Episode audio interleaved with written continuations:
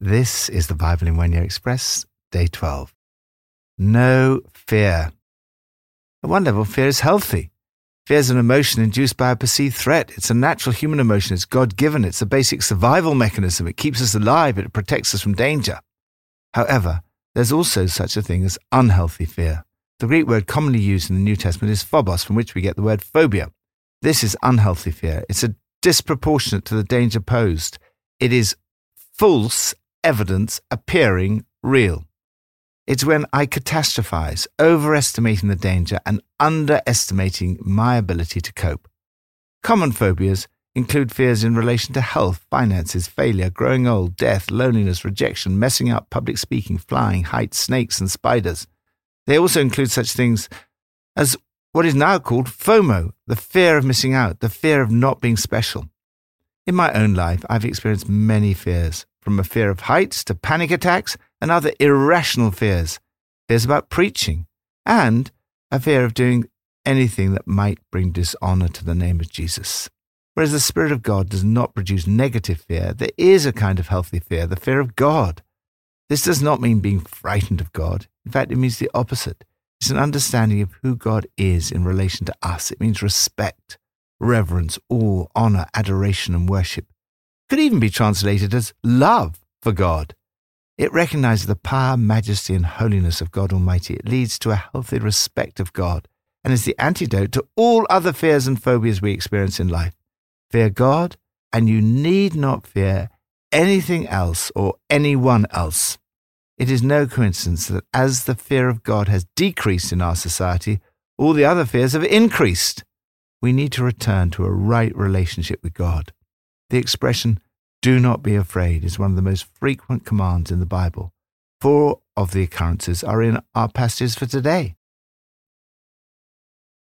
From Proverbs 1 Out in the open, wisdom calls aloud. She raises her voice in the public square. On top of the wall, she cries out. At the city gate, she makes her speech. How long will you who are simple love your simple ways? How long will mockers delight in mockery and fools hate knowledge? Repent at my rebuke. Then I will pour out my thoughts to you. I will make known to you my teachings. For the waywardness of the simple will kill them, and the complacency of fools will destroy them. But whoever listens to me will live in safety and be at ease without fear of harm. No fear of harm. This passage gives you the key to avoiding terror and panic and living without fear or dread of evil. The idea of the fear of the Lord is one of the key themes of Proverbs and appears 21 times throughout the book. It's a choice that you make. If you're wise, you will choose to fear the Lord and listen to him. He promises that you will live in safety and be at ease without fear of harm. Wisdom is personified in the book of Proverbs.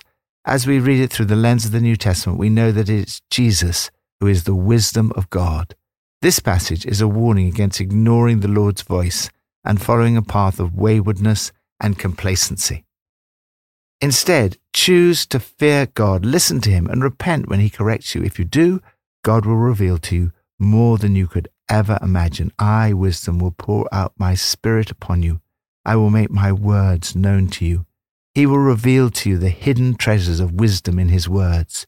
Choose this fear of God, and you will be in good hands and can be free from the fear of harm. Lord, I choose to fear you, to live a life in reverence of awe of your power, majesty, and holiness. Help me to live life fearing you alone New Testament from Matthew 10. Jesus called his twelve disciples to him and gave them authority to drive out impure spirits and to heal every disease and illness. These twelve Jesus sent out with the following instructions Do not go among the Gentiles or enter any town of the Samaritans. Go rather to the lost sheep of Israel. As you go, proclaim this message The kingdom of heaven has come near. Heal those who are ill, raise the dead, cleanse those who have leprosy, drive out demons. Freely you have received, freely give. I'm sending you out like sheep among wolves. Therefore be as shrewd as snakes and as innocent as doves. On my account you will be brought before governors and kings as witnesses to them and to the Gentiles. But when they arrest you, do not worry about what to say or how to say it. At that time you will be given what to say. For it will not be you speaking, but the Spirit of your Father speaking through you. Do not be afraid of them, for there is nothing concealed that will not be disclosed, or hidden that will not be made known.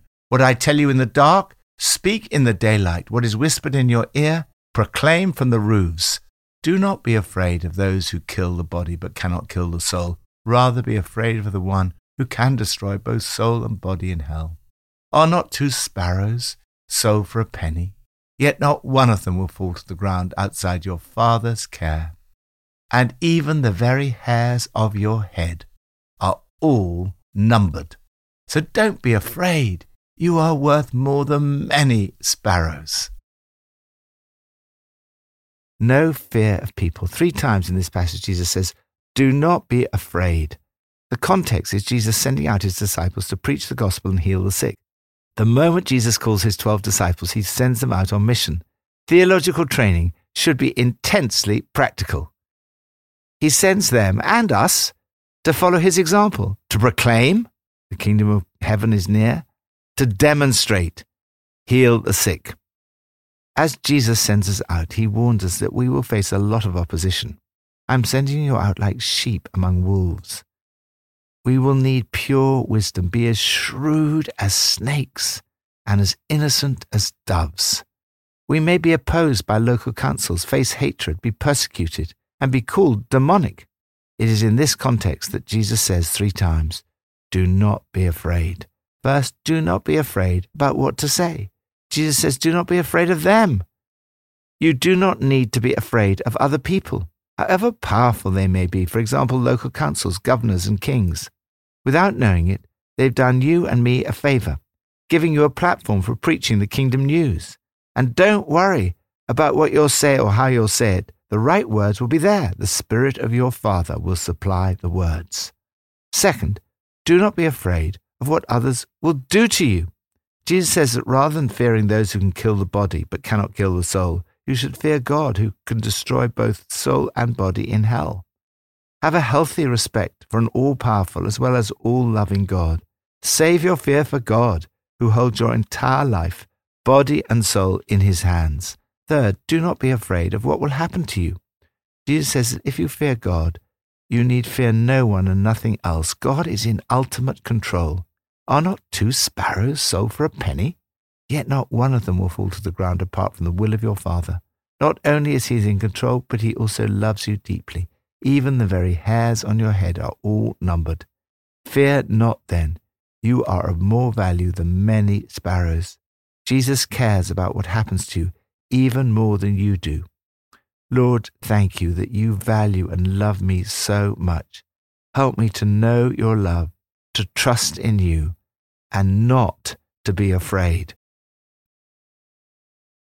Old Testament from Genesis 25 and 26. The Lord appeared to Isaac and said, Stay in this land for a while, and I will be with you and will bless you. For to you and your descendants I will give all these lands, and will confirm the oath I swore to your father Abraham. I will make your descendants as numerous as the stars in the sky, and will give them all these lands and through your offspring all nations on earth will be blessed. I am the God of your father Abraham.